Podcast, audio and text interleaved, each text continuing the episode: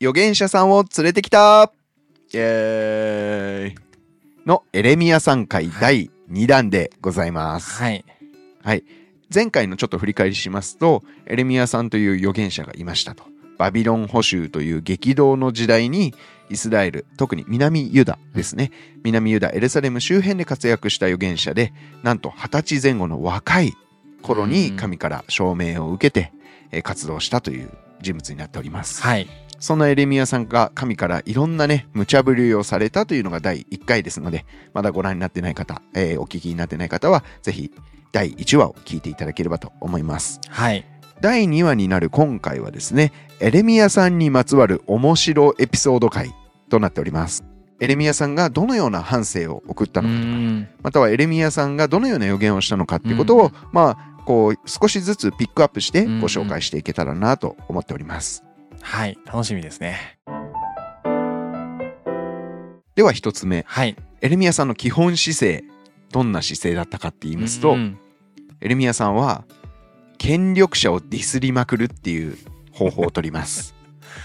それは言われ、神から言われてやったのか、それともナチュラルにやってたのかな？えーっとね、これは個人的なちょっと解釈が入ってるんですけれども、序盤はうん結構神からの指令をそのまま伝えていたうんうん。って感じがするんですけれども、おそらく言っても言っても全く聞いてくれないので、うん。だんだんだんだんイライラポイントが上がってきてるっていうのがちょっと言葉の節々から読み取れる感じがしますね。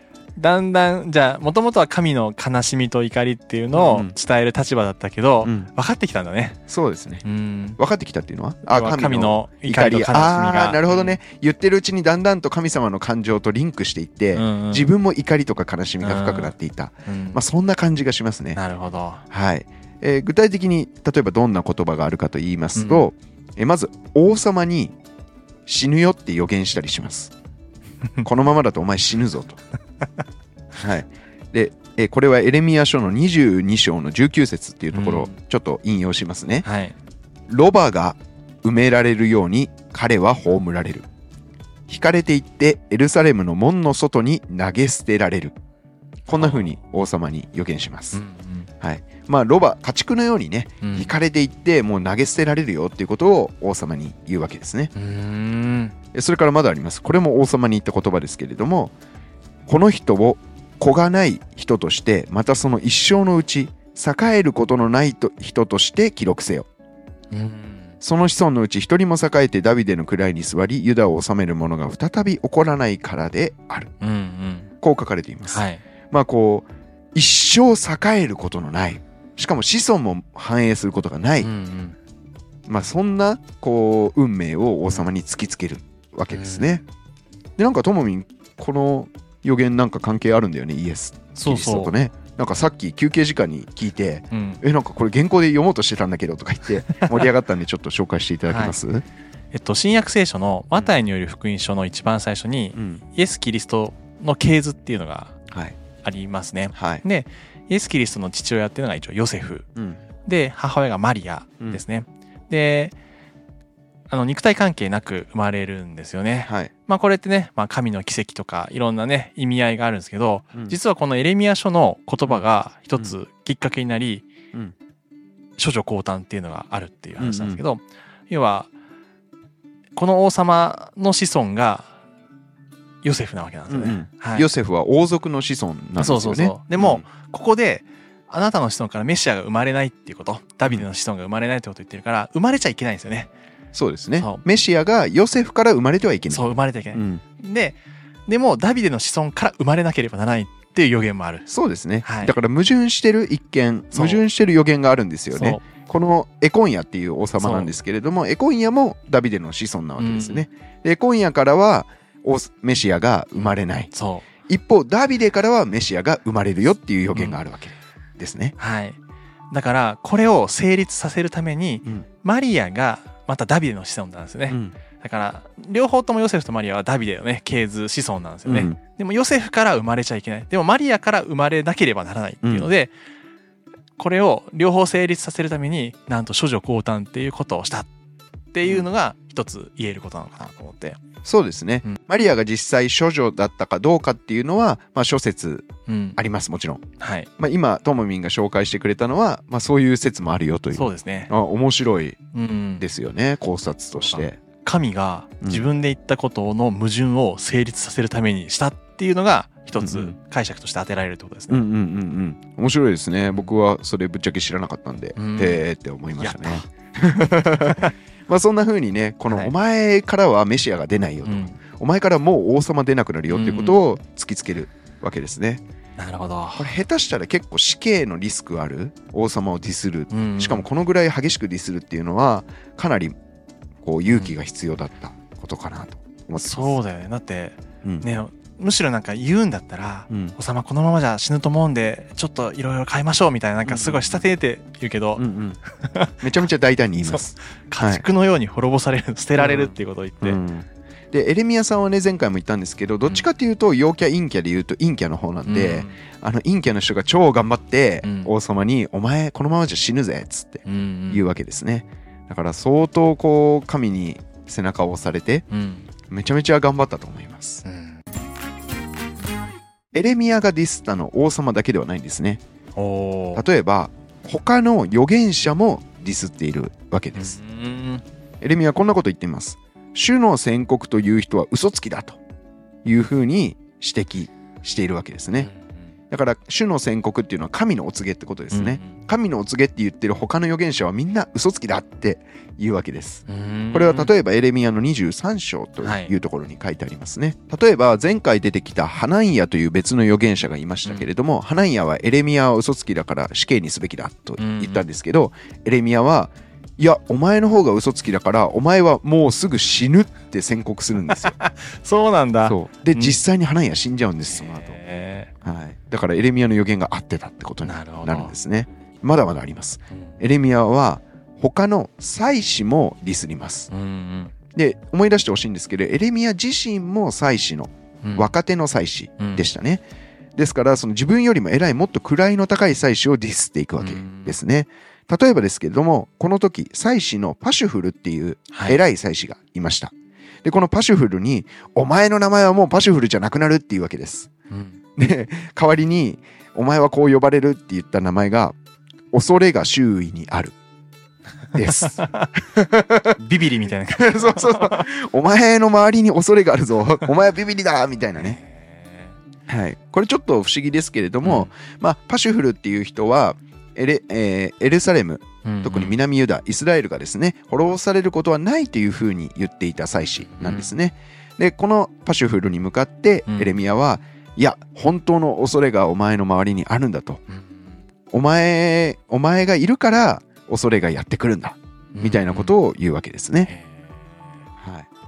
じゃあそれこそうん。そのなんか王様と預言者と祭司ってん。なんか神様が特別に選んだ役職そうですね。だよねそれぞれその人たちにその人たちがちゃんとやってなかったってことだよねそうですね。それをちゃんとディスったわけねそれぞれ。そうですね。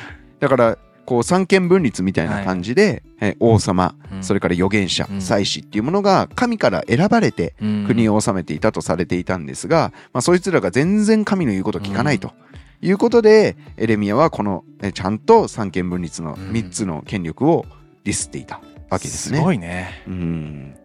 まあ、勇気あったと思いますよ。しか。も SNS とかじゃなくて直接言いに行くんでしょ、そうです。SNS でね。あのーまあ僕もちょっとやっちゃったりなんたりしてますけれどもまあその権力者をディスることは簡単じゃないですか、うん。だって責任取らなくていいから。うんうん。だけれどもエレミア自身は目の前に直接出て行って、うん。王様や預言者祭司に「お前は間違ってる!」っていうわけです。すごいね。間違ってるだけじゃなくて死ぬっていうわけです、いやうんー。過酷な職業だ。はい。じゃあ2つ目。はい。エレミアは権力者をディスりまくった結果はい。逮捕されて監禁されまくります。何回もってこと？あの何回もあるし、うん。実際最後は相当の期間監禁されていたとうん。されていますね、まあそうだよね。うん。時の権力者に要は意見を言うわけだもんね。そうだね、うん。まあ、権力者に逆らったとみなされて逮捕され、うん。まあ、処刑は最後までされなかったとされているんですが、あのずーっと監禁軟禁されていたというふうに言われています。えーこれはエレミア書の32章というところにあるんですが、はい。王宮の庭？うん。庭に監禁されていたというふうな記述があります。あとは庭に監禁されたこともありますし、丸天井の地下牢、まあ、て多分上の方にちょっとだけ窓がある、うんうんあの地下牢に監禁されていたという記述もありますね。へで、この地下牢にいた時に1日1つだけパンをもらえて、ー一日一個。1日1個のパンで生活をしていたというふうに書かれています。過酷だね。はい、でエレミアさんすごいのがですね、はい。この地下牢とか監禁されてる時も予言をやめずにですね、え初期のバルクっていう、まあ、うん。エレミアとずっとタッグで仕事をしていた初期がいるんですけれども、この初期間に口述筆記をさせて、うん。口で言ってそれをバルクって人に書かせて、うん。また王様のところに持っていかせるんですよ。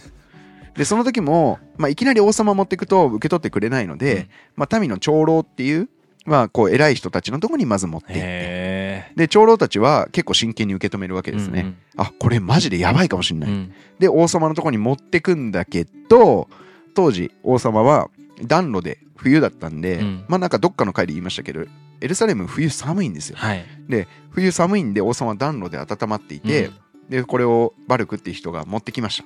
で手手下が王様のしもべがねうんうんその手紙を読みます。読んだら3行4行読んだらナイフで切ってそれを暖炉を燃やす火に投げ入れてたってあるんですね。で結局全部燃やしちゃった。という記述がありますね。じゃあ全然聞いてなかったうん、っていうことに取れるよね。そうですね、うん。まあもうこんなん聞く必要ないよって言ってビリビリビリって破って、もう暖炉の声あの燃料にしてしまったうん。いうことですね。でこれバルクさんかわいそうなのがエレミアのとこに燃やされましたって言いに行ったら、うんそれをじゃあもう一回全部書こうって言ってもう一回全部書きます。すごいことだね。はいバルクさんもすごいね。はいまあ、バルクさんは聖書の聖書におけるジョバンニみたいなうん存在ですね。なるほど。はデスノートですね。はい。はい。わかる方いますか？はい。ちょっとね、これ以上言うと、あの、ネタバレなんで。もうネタバレして大丈夫？だ 昔の漫画。もうデスノートはいいか。うんもうね、一晩でやってい、やってくれましたってやつですね。そんなずっと監禁、軟禁されていたエレミアさんなんですけれども、先ほどディスったパシュフルさんという人がですね、あの、多分相当ムカついたんでしょうね。うんお前の名前はビビリだなんて言われてね。なので、エレミアを処刑すべきだってことを王に願い出るんですよ。パシュフルが。パシュフル。この時の王様が、まあ、いろんな名前あるんですけど、今回は統一してゼデキヤさんと呼びますけれども、ゼデキヤって王様が、あの、これを許可します。なんと。うん。エレミア処刑していいよって言います。うん。で、エレミアはこのパシュフルさんたちによって、穴の中に投げ落とされてうん。しまいます。うん。で、めっちゃ面白いのが、この穴の中に泥がいっぱいあったんで、エレミアは泥の中に沈んだって書いてあるんですよ。だから泥だらけになってゆっくりゆっくり多分沈んでいったんだろうね、はいはでそのままだと多分窒息して死んじゃう。沼みたいな感じか。そうだね。まあそんな泥の中にへ入れ込ままれちゃうんですね、でえこれを報告を受けた王様は自分で許可を出したにもかかわらず、えちょっと本当に死んじゃったら困るわって言ってこっそり30人の人を助けに使わしてでボロ切れとかでね、うん。ロープを作って投げ入れてエレミアをその泥の中から救い出すっていうことをやるんですよね。だったら初めから許可出すなよって思うんですけど、はい、そっかじゃあ祭司の権力が強かったのかな？あそうかもしれないですね。うん祭司の手前王様がちょっと逆らえなかったのかもしれないですね。まあ、こんな王様実はこのゼデキヤさんっていう方は結構まあビビリな方でですね、まあ、ビビリだったのはパシュフルじゃなくてゼデキヤだった説があるんですがね。エレミアが言うことを結構ね実は割とちょっと心配していたと。うんそっか。うん。最初聞くときはなんか全然聞いてないふりをするけど、うんうん結構心残って一人になるとうん。心配になってたのかな、さっき暖炉に入れてたのは別の王様で、ゼデキヤさんっていうのはまた別のうん。この新しい王様なんですけど、まあ、このゼデキヤさんはビビリだったんでエレミアの予言を結構で真剣に受け止めてたうん。ですけど、まあ、祭司たちの手前それを公に受け入れるわけにはいかなかったんですね。なるほど。ですからこっそり助け出して、うん。こっそり死者を使わしてエレミアに本当は神を何を言ってるのか教えてくれって言いに行くんですよ。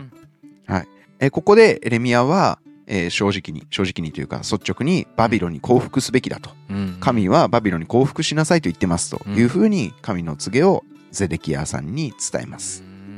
けれども王様のゼデキヤはいやそれガチかもしれないけどちょっと他のユダヤ人にそれ言ったら俺処刑されちゃうから無理ってうん言うわけですね。だから究極のビビリだよね。うんうんどこかの国の首相みたいですけれども あのそれがこのままいったらまずいのは分かってるんだけど、声を上げると批判されるからうん批判される方が怖いなるほど。と言ってですねうん突き進んでしまうわけですね。しかもこの王様はエレミアに今俺が話を聞きに来たことは内緒にしてくれって言って口止めします。へはい。そうなんですよ。だからもう結局やっぱり自分のことしか考えてなかったわけですね。ーなるほどうね。ん。でうん。この結果、うん。ゼデキヤって王様がどうなるかと言いますと、結局バビロンに捕まって、うん。なんと自分の目の前で自分の息子たちを虐殺されます。うんうんうんでそれを見届けた瞬間に目を両目潰されて見えなくなってしまうと。いう、お非常に辛い拷問を受けるわけですね。まあ、王様にとって子孫を殺されるっていうことはもう自分の血が途絶えるっていうことをうん意味してますし、国家が途絶えるっていうことを意味しているので、まあ、本当に深い絶望がこのゼデキヤさんにはあったんじゃないかなと思いますね。うん。いやなんか鋼の錬金術師を思い出してね。うんうん、いやほら民なくして王はないっていうのああうんうんうん。民を思わない王はやっぱり終わるんだなっていうのをちょっとね、思いましたそうですね。まあ、ですから自分のことだけではなくて、うん。国民のことをぜひ考えていただきたいと思いますね。誰に？言って、いやいやゼデキヤさんに言ってるんですよ。うん、はい、エレミヤさんにまつわるエピソード。はい、えもう一つあります。でこれ僕が聖書の中でかなりお気に入りのおエピソードの一つなんで、はちょっと聞いていただきたいんですけれども、まあ、このゼデキヤさんっていう人が捕まった後に、まあ、細かい名前いっぱい挙げると多分混乱しちゃうので挙げないんですけれども傀儡政権ができるんですね。でこの傀儡政権のトップを暗殺するという計画が持ち上がったりしていろいろ混乱が起きます。この混乱期にユダヤ人たちのあの将軍、まあ、将校っていうんですけどのリーダーの一人にカレア派の子ヨハナンという人がいます。このヨハナンという人がいろいろ試行錯誤して結局エジプトに亡命しようということを企てるわけです、うんうん。なんだけれどもエジプトに亡命する前に、まあ、一応ね神のお告げ聞いとかないと困るからエレミアに聞きに来るわけです、カレア派の子ヨハナンという人がですねエレミアに神のお告げを聞きに来てうんうん。こう言うんです。いいことでも悪いことでも神のお告げをそのまま言ってくれと。で、その結果がどんな内容であっても私たちにとって都合が良くても悪くても絶対に従いますっていうことをほ誓うんですよ。う、うんうん、めっちゃいいやつですよ、そうですね、頼れる感じ。このヨハナンという人がエレミアさんにうん聞いてくるわけです。はい、で、この結果、エレミアは、まあ、神から言われた通りに、エジプトに亡命したらダメだよと。うんこのエルサレムにとどまっていることが正しいんだっていうことをお告げを告げるわけです。ヨハナンさんどうしたと思いますか？破ったそうなんです。ヨハナンさんはこのお告げを聞いた結果ね、まあ、ちょっと改めて言っとくとお告げを聞く前に内容が都合が良くても悪くても従いますって宣言して聞いたんですよ。でその結果エエルサレムにとどまりなさい。エジプトに行っちゃいけないよとお告げを受けました、うん。ヨハナンはいやエレミアお前が言ってることは間違ってるっていうわけです。お前はあの初期のバルクって言ったじゃないですか、うん。あいつにそそのかされて言ってんだろうと。神の本当のお告げはエジプトに行けって言ってるんでしょって決めつけて結局エジプトに行きます。聞く気なかったんだね。なかったです。だからお墨付きが欲しかったと思うんだよね。自分の意見を肯定してくれることを言うだろうと、うん。なるほどね、でおそらくなんだけどうん。当時の預言者とか祭司ってうん腐敗しきっていたので、うんそのようにこう目的が事前に伝えられてうん。これが神のお告げですって都合のいいことばっかり言ってたのがうんうん。常だったんだと思うんですよね。でもエネミアは率直に神のお告げを告げてしまったと。これでヨハナは怒ってしまって、うんうんエレミアももう無理やりうんエジプトに強制連行します。うんはい、でその結果どうなったかと言いますとヨハナン一行はエジプトで殺されます。うんそうなんですね。で、エレミアも、まあ、詳細は書いていないんですけれども、おそらくこのエジプトで、えーそのまま亡くなったというふうに伝えられています。えー、とばっちりだねはい。まあ、これね、うん。人間の差がというか、うん。やでも確かにうん。神の正しさっていうのはうん。後になるとすごいわかるなって思うけど、うんうんまたその言葉に従え得なかった人たちっていうのもでもな人間だなっていうのはすごいわかるね。うんうんうん。そうですよね。まあ、うん。今僕らは後世でこう結果を知っているからね、うん。批判することができるけれども、まあねこう僕らもあるじゃないですか。妻にさこう自分の配偶者にさ、ね、これこれってどうしたらといいと思うとか、ね、この商品さちょっと高いかなとか相談するわけじゃないですか、でも高いかなって言ってるけどもう買いたくて お墨付きを得たいから聞いてるんだよね。そうだね。でそれで、うん、高いからもうちょっと待った方がいいんじゃないとか言われるといやでもさ今買わないとちょっとセールが終わっちゃうから買うねって 言うとめちゃめちゃ怒られます プレゼン失敗。そうそうですね。だからもう結果を決めちゃってるプレゼンほど意味のないものはないと。思いますね。相手の心を動かせなかったと。うーん。いやーエレミアね過酷だね。そうなんですよ。ーすごいな。うん。このカレア派の子ヨハナンのエピソードは僕はもう名前の語呂も含めて全部好きですね、すごいね、うん。もうなんか自分で言ったことそのままひっくり返すんだみたいなね。そうそうそうお前が間違ってその口が間違ってると綺麗にどんでん返し どんでん返しっていうかなんかちゃぶ台返ししますからね。いやそんな宣言すんなよだったらっていう。もう、うん絶対怒んないから言ってごらんって言われてさ、うん。怒られたことあるんだけど 正直に言ってごらんって言われて、うんうんうんうん。言ったら本当に怒られたことあるけどそんなもん感じだよね。そんな感じですいねやーやだなこれはいそんな理不尽な経験ばかりしていたエレミアさんですけれども最後に、うん。えーエレミアさんの苦難がわかる言葉を少しご紹介してはい。終わりにしたいと思っています、はい。エレミアの苦難がわかる言葉、えーご紹介しますね。12章の一節にこんな言葉があります。悪人の道が栄え不真実なものが皆繁栄するのは何故ですか？このように神に問いかけてるわけですね。まあこう預言者たちも結構神にね、うん。あのなんでですかとか、うん。これはどういう意味があるんですかって尋ねている預言者、まあまあいると思うんですけど、ヘレミアさんはそのうちの最たるものかなと思っていて、うん。まあこういうふうに予言をずっとしているのに誰にも聞いてもらえないし、うん。でしかも悪いことをしている神に従っていない人たちがやっぱり栄えている。うん。この状況おかしくないですかっていうことを言ってるわけですね。まあ、けれども結果的には結末は神に従わなかったものは皆うん滅んでいったということなんですね。うん。まだまだあります。はいえー例えばですけれども、こんな言葉が残っています。エレミア書15章の10節ああ、私は災いだ。我が母よ。あなたはなぜ私を産んだのか。全国の人は私と争い、私を責める。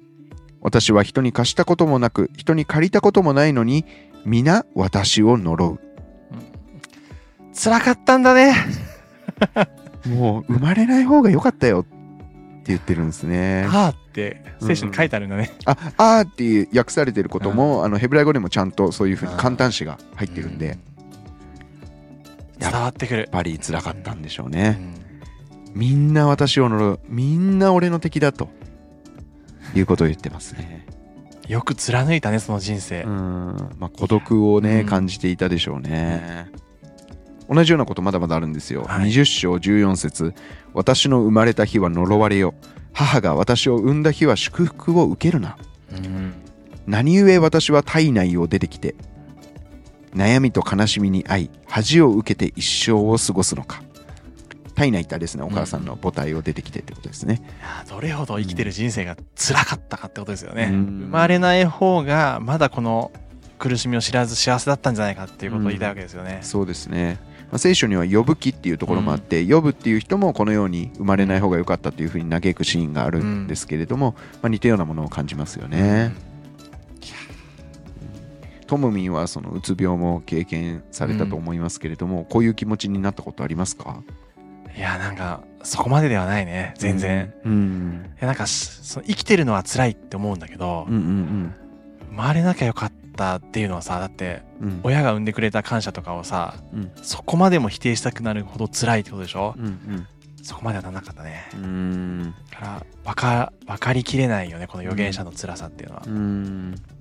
まあ、こんな風にね、うん。エレミアは自分が生まれない方が良かったというほど辛い人生を歩んできたということがわかると思います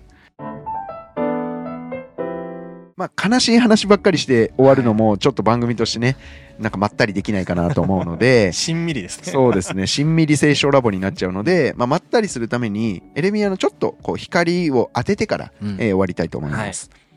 エレミアの予言の、えー用語を、えー実は新約聖書にたくさん引用されているんですね。例えばですけれども、エレミアはこの神殿の、エルサレムの神殿の様子を強盗の巣だと表現しているんですね。で、これはイエス自身もうん実は一世紀に同じ言葉を引用して使っています。神殿を強盗の巣のようになっているというふうに言ってるんですね。まあ、それから、えー誇る者は主を誇りなさいということをエレミアは言っています。で、これは使徒のパウロという人がえー同じように、えー新約聖書で引用しているんですね。第一コリントというところで。はい。それからですね、あの、エレミアの予言って、こう、暗いイメージばっかり今ご紹介しちゃったんですけれども、実は同じぐらい希望のメッセージも語っているんですよ。うんうんそれはどういうメッセージかというと、バビロン捕囚でイスラエルの民は、こう、チリチリになってしまうと。で、すでにアッシリアという国によって北のイスラエルは滅ぼされていました。うんこの南のイスラエルも、まあ、バビロンに連れて行かれてしまった。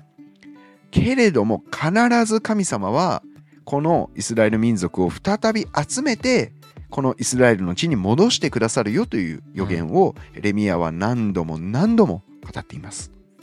つまり、こう、滅びがあるんだけれども、同時に復活、回復もあるんだよっていうメッセージをエレミアは伝えているわけなんですよ。実際にそのように、まあ、イエスの時代にも、うんまあ、こう神殿は取り返されましたし、まあ、現実的に今、えーイスラエルという国がうんうん。もう歴史の中でずっとなかった国が再興されて、うんうん。あの誕生したと。誰も想像しなかったイスラエルという国が蘇ったっていうことは、このエレミアの予言にもつながってくるのかなというふうに思います。なるほど。はい。なんかそのエレミアの予言、まあ、神様が言いたかったことって、うん。こうもうもうお前ら終わりだまでじゃゃないんだね、うんうん。その先に回復もあるしうん。希望もあるしうん本当に伝えたかったことはきっとそっちなんだろうね。でもですね。現状を知らないことにはうん。それ以上先の希望も届かないだろうっていうことで、うん。そこがすごい強調されて伝わったんだなと思うけど、そうですね、うん。で現代の私たちもやっぱりあの見習うべきかなと思っていて、うん。やっぱりこう希望だけを語るっていうのも、まあ、ちょっと都合が良すぎる感じがするんですよね。やっぱりこうダメなところはダメ、うん。直さなきゃいけないところは直さなきゃいけない、うん。けれどもその先に希望があるんだよっていうのが、まあ、割と聖書の共通するメッセージかなという感じがします。確かにね。ダメだけ言われても何がダメかも分かんないし、うんうんダメでどうしたらいいのっていうとこもあるし、うん。うん。ね。でもダメっていうの分からないとも希望も何も感じないから、うんうん。いやよくそう考えるとすごい深いメッセージなんだなってことを改めて思いましたね。そうですね、まあ、やっぱりこう宗教のきゅうん。宗教の経典うん、っていうと、まあこう規律とか戒律、これをしたらダメですっていうことが書いてあると思いがちなんだけれども、実はその反省した先にね希望があるんだよっていうメッセージが、結構聖書のまあもう、うんなんていうかな一本筋が通っている形かなっていうふうに思っています。希望のメッセージをエレミアは語ろうとしたんだね。はい。まあ本人はずっと絶望してたと思いますけどもね。そうだね。はい。絶望しながら希望のメッセージか。いやでも現代の私たちには届いてるもんね確かに。ーそうなんですよ。うん。そうなんですよ。やっぱりその歴史を見ていくとね、うん。こう生きている間は評価されない。うん。生きている間は美味しい目を見れない、うん。けれども後世に爆あのこうなんていうかなものすごい大きなインパクトを残しているっていう方、たくさんいらっしゃいますよね。まあ、聖書はそんな人物の宝庫ということで、うん。はい、今後もこのようにね預言者紹介していきたいと思いますんで、はい。皆さん楽しみにお待ちください。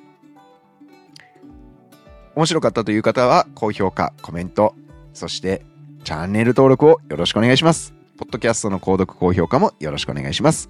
それでは今回も終わりにしていきましょう。ありがとうございました。ありがとうございました。また預言者に会いに来てねまったり聖書ラボはまったりざっくり楽しく聖書の雑学やエピソードを語る番組です聖書についての考え方や解釈には様々な立場があります。ご了承ください。